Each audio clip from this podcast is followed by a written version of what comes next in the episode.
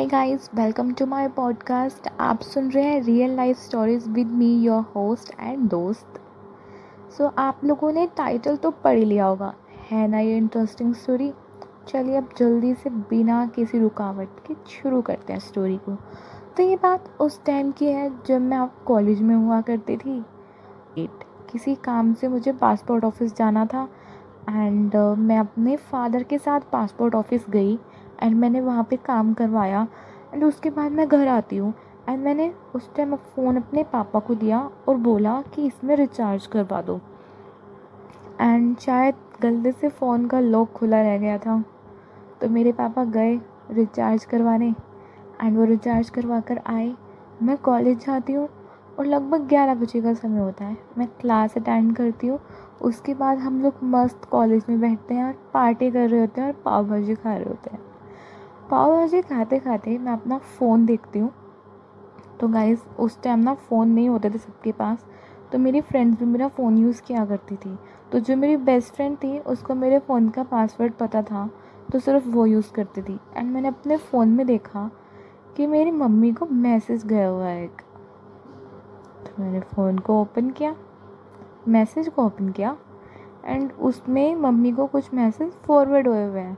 और वो मैसेज क्या है, आई लव यू जान। और भी एक दो मैसेज थे जो कि शायद मुझे याद नहीं आ रहे हैं, बट ऐसे थे, आई लव यू जान, कैसी हो जान, ऐसे मैसेज थे जो कि मेरी मम्मी को फॉरवर्ड हुए हुए थे। एंड आई वाज लाइक, ये किसने किया।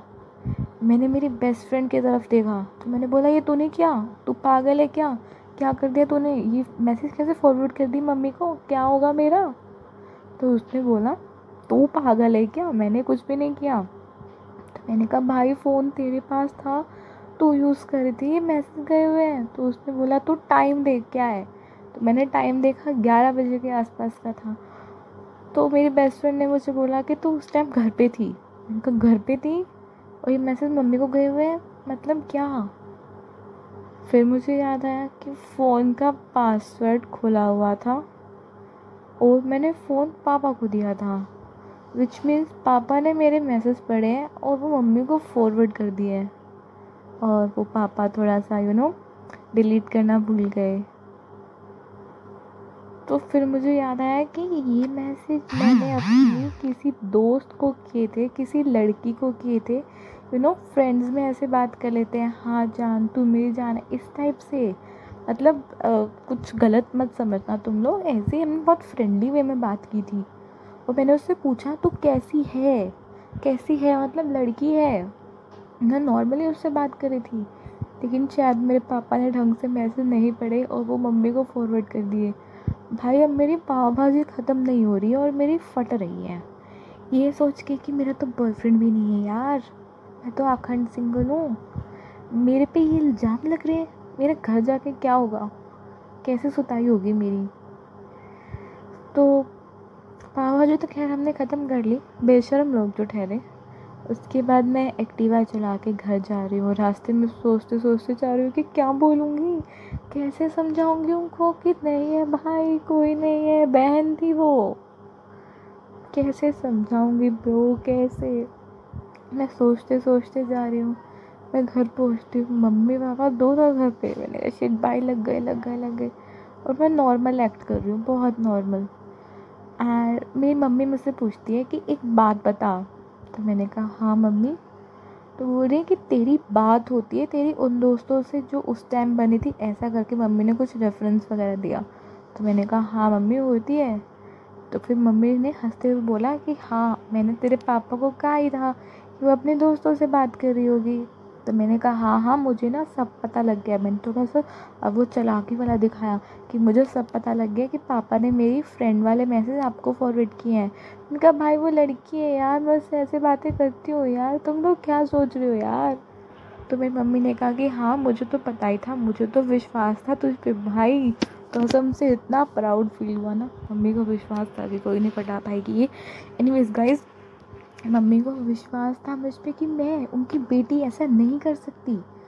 और उन्होंने पापा को बोला कि नहीं देखिए आप जो भी बोल रहे हैं गलत बोल रहे हैं, मेरी बेटी ऐसा बिल्कुल नहीं कर सकती। ऐसा कुछ नहीं होता गाइज़, मेरे पापा आए एकदम से और मम्मी को बोले तुझे एक बात बतानी है बहुत ज़रूरी। मम्मी ने बोला क्या? तो उन्हें बोला कि देख ये मैसेज देख, ऐसे ऐसे मैसेज कर रखे तेरी लड़की ने।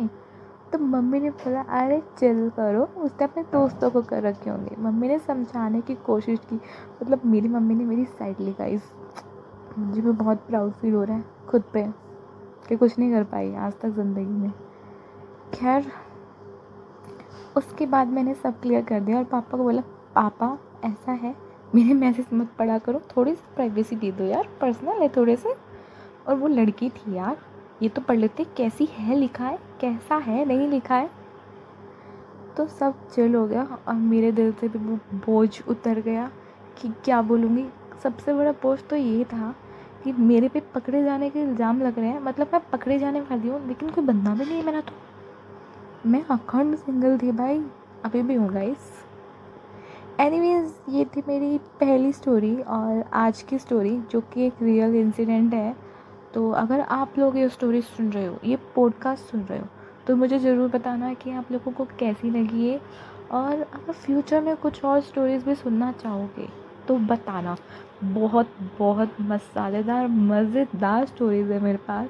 एंड इन फ्यूचर अगर ये पॉडकास्ट अच्छी खासी चल जाती है तो मैं अपने दोस्तों को भी लेकर आऊँगी और उनकी स्टोरीज़ भी सुनाऊँगी। सो so, ज़रूर बताना मुझे कि आपको ये पॉडकास्ट कैसी लगी। और मेरे को देखो ज़्यादा ऑप्शन ऑप्शन पता नहीं है अभी पॉडकास्ट वगैरह की।